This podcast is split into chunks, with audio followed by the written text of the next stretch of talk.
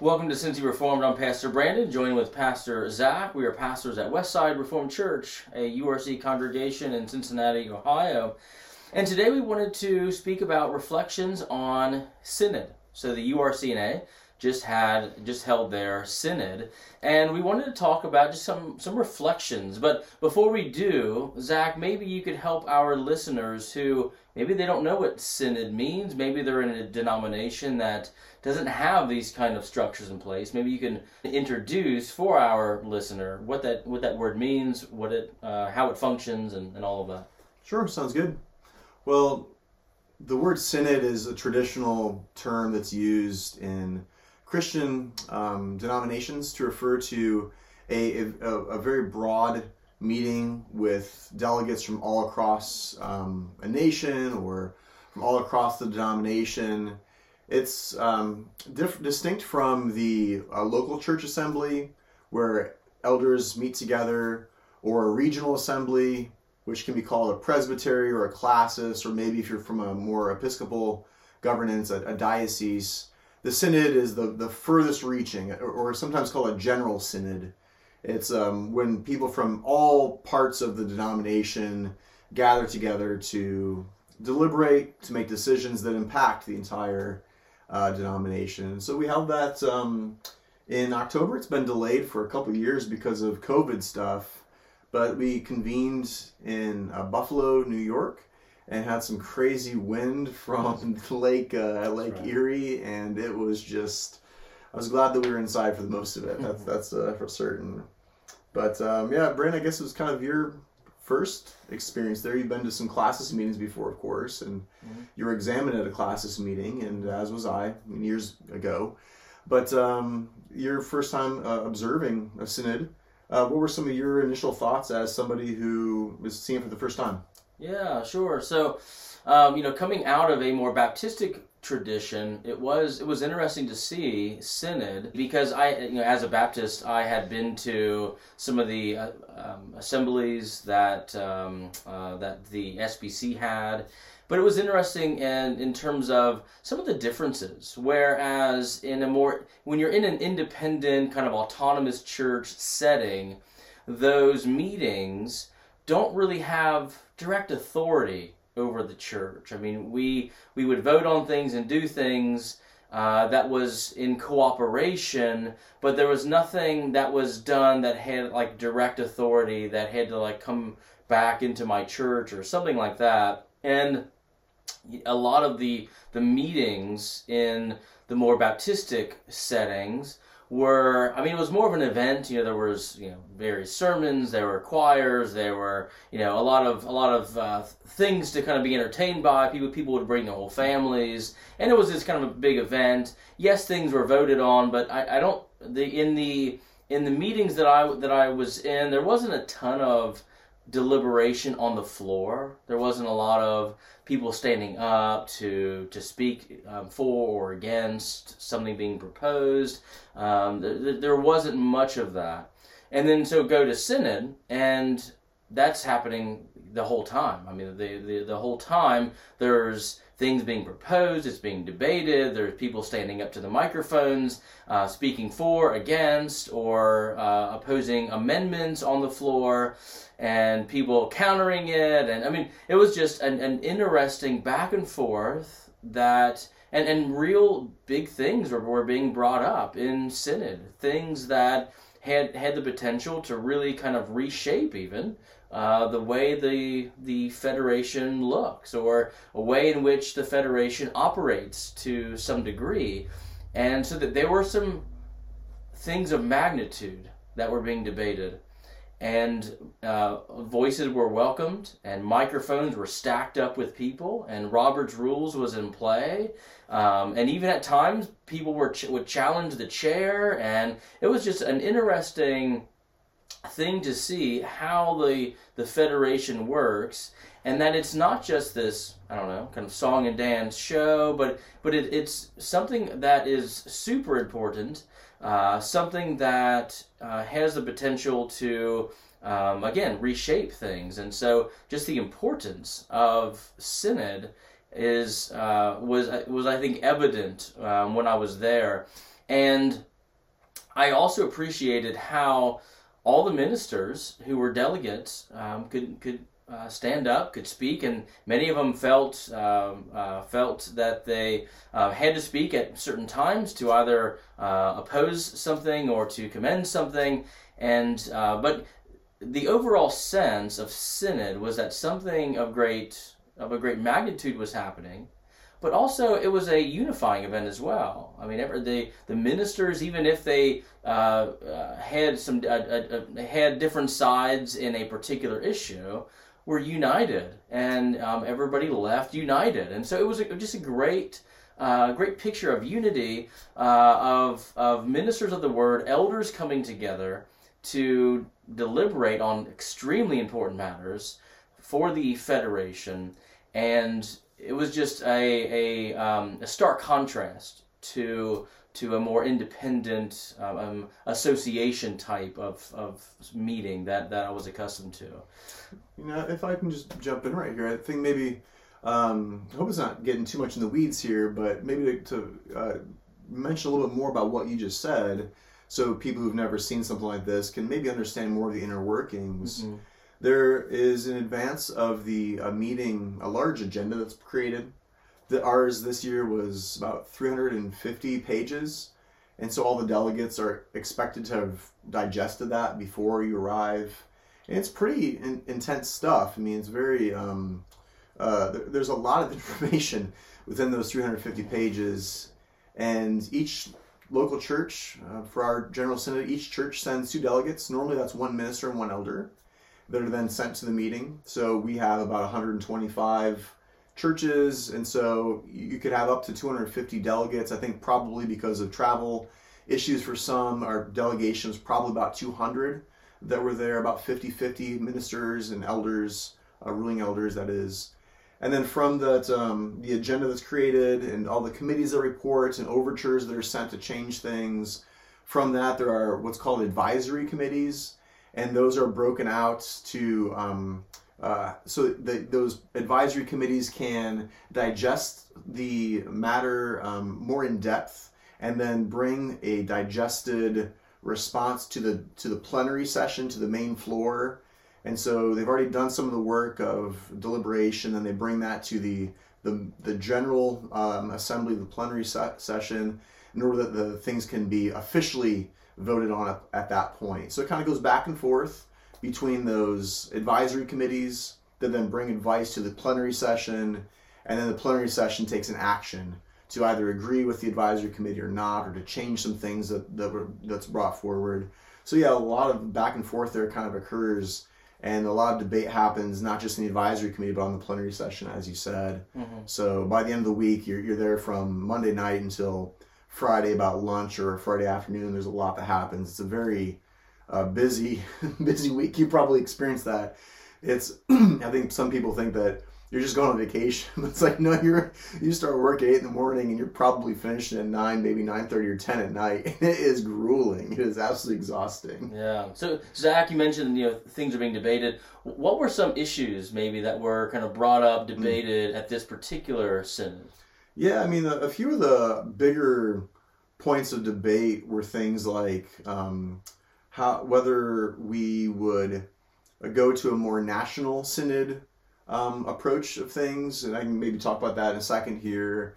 Talked about um, our how we are going to cooperate and to support uh, missions, both home missions and foreign missions.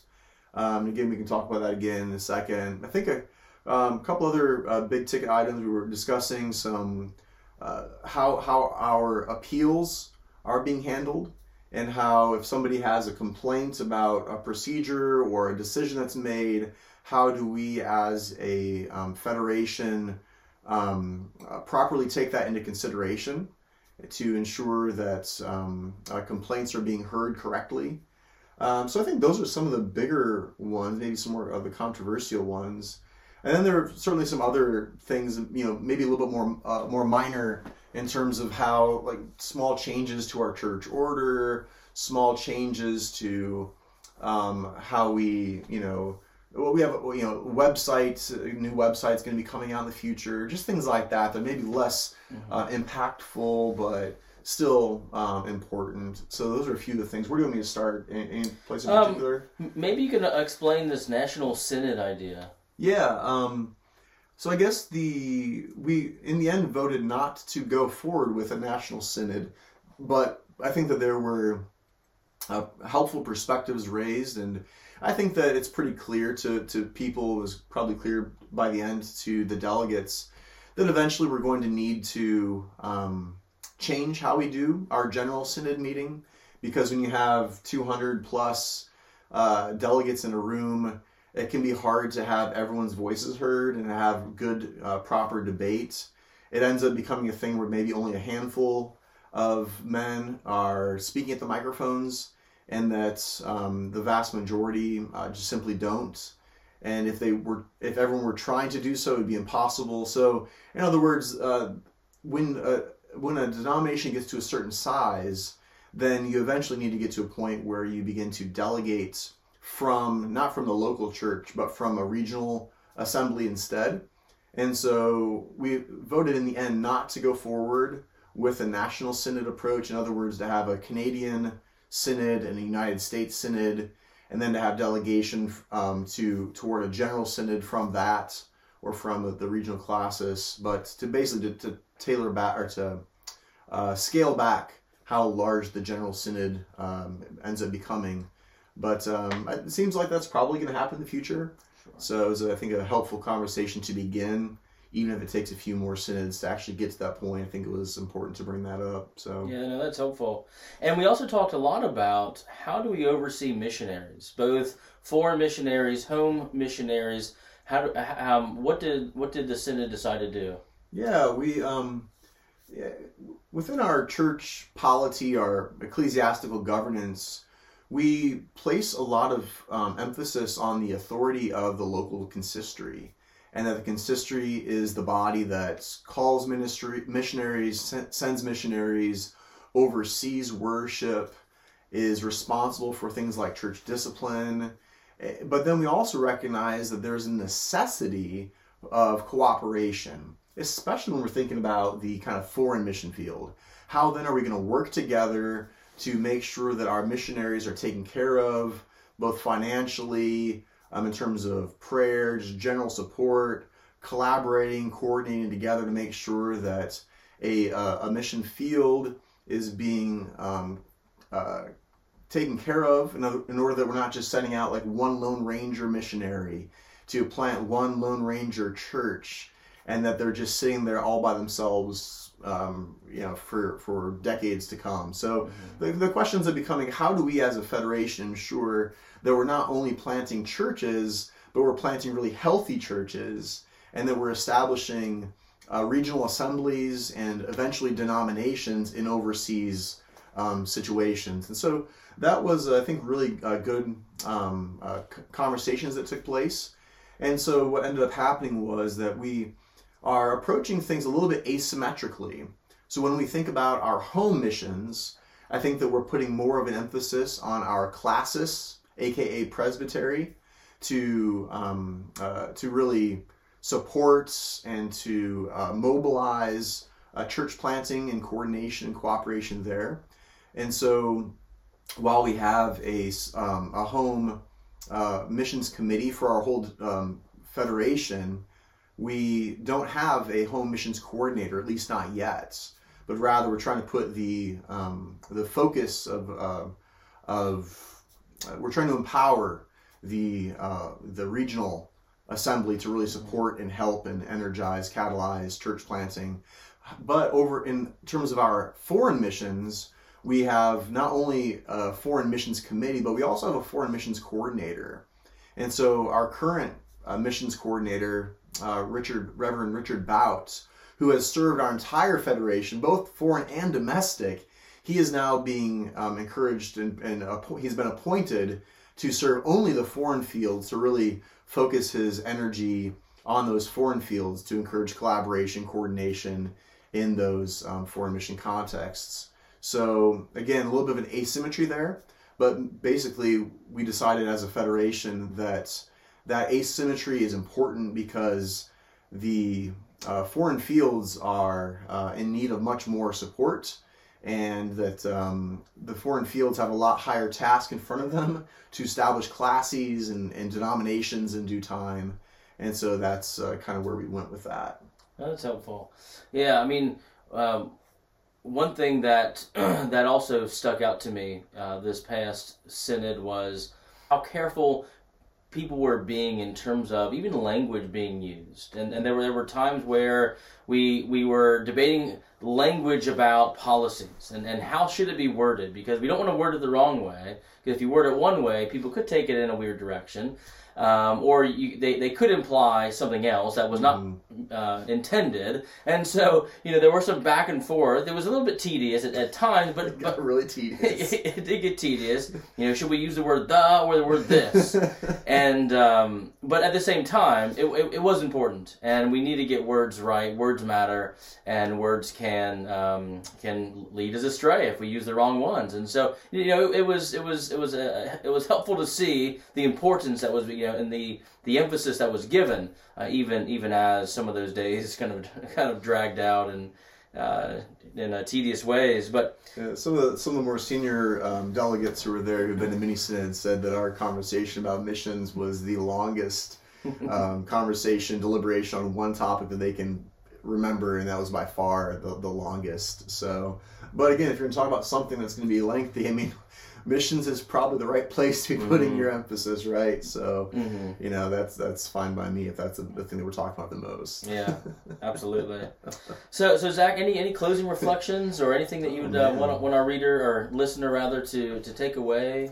Um. Well, I I think that um, it was just I think. Maybe this. It was really good because when you have uh, men who've not seen each other for four years getting together, coming from different um, parts of the country, coming mm-hmm. from different maybe um, theological points of emphasis, mm-hmm. um, it's just good. It's it's good to have to get together. It's good to have some debate and deliberation. It's good to see that on one matter, maybe, you know, there, there are these different groups who are, you know, uh, debating each other. But on the very next issue on the agenda, that the teams, if you can put it that way, have completely changed. And so then you're on the same side as people who you're just arguing against. And it it's a very unifying thing. And I think that it um, does serve the, the well-being and the unity of our of our federation. And so... I just appreciated that. I appreciated the fact that men were there who were not there with big egos and trying to make a name for themselves, but really trying to seek the the long-term viability, the long-term purity and faithfulness, fidelity of the United Reformed Churches, and committed to seeing the gospel go forward. And so, on the whole, I think just thought it was a great, uh, great week and um, encouraging one. So, yeah. What, what about you, Brandon? Any kind of closing reflections? Uh, no, I mean, just to echo what you said, it was great to see people from churches that I've um, never visited, and uh, from people from all all over the country, even uh, um, in Canada. We also had some people from um, sister denominations uh, in like Latvia and, mm-hmm. and, and South Africa, India, India, Australia. So it was just great to, to fellowship with those brothers and see how ministry in those mm-hmm. other parts of the or parts of the world rather uh, are are being done, and some of the challenges that they're facing that maybe we're not facing, and to and to pray for each other. It was it was I think it was a great experience. Yeah, and I, on that point, yeah, thank you for mentioning that. I forgot we'd uh, intended to speak on that, but. Uh, that's one of the key things I think that's really beautiful about a mm-hmm. synod meeting, because you have uh, delegates not only from your denomination but from those that you have ecumenical ties to mm-hmm. that come, and they, they actually are welcome to participate in the debate. They can't necessarily vote, but they're there to be an onlooker, to make sure that things are being conducted with in faithfulness. They're there to give updates on their denominations, and then they can participate as they see fit to speak into our context from their vantage point as well. So when you have men from India who are talking about how within their um, rural village church planting that they've had people imprisoned and even martyred for the Christian faith. I mean, that just sobers you up right there, doesn't it? Mm-hmm. And people from Australia and, like you said, Latvia. I mean, it was just a very uh, moving time to, to hear people from across the world uh, come to join us and to speak into our context and be part of those deliberations. So, yeah, absolutely. Yeah, thanks for mentioning yeah. that. Yeah. yeah, really good. Well, thanks for joining us today on this um, episode of the Cincy Reformed Podcast. We hope it's been encouraging for you as well. We um, will invite you to come and join us if you're in the Cincinnati area at uh, Westside Reformed Church. You can find us at westside reform dot org. And if you appreciated this episode, give us a five-star review and uh, listen to our other episodes. You can find on our podcast, on our, on our podcast feed, or at cincy reformed dot org. Thanks again for joining us. We'll see you next time. Bye-bye.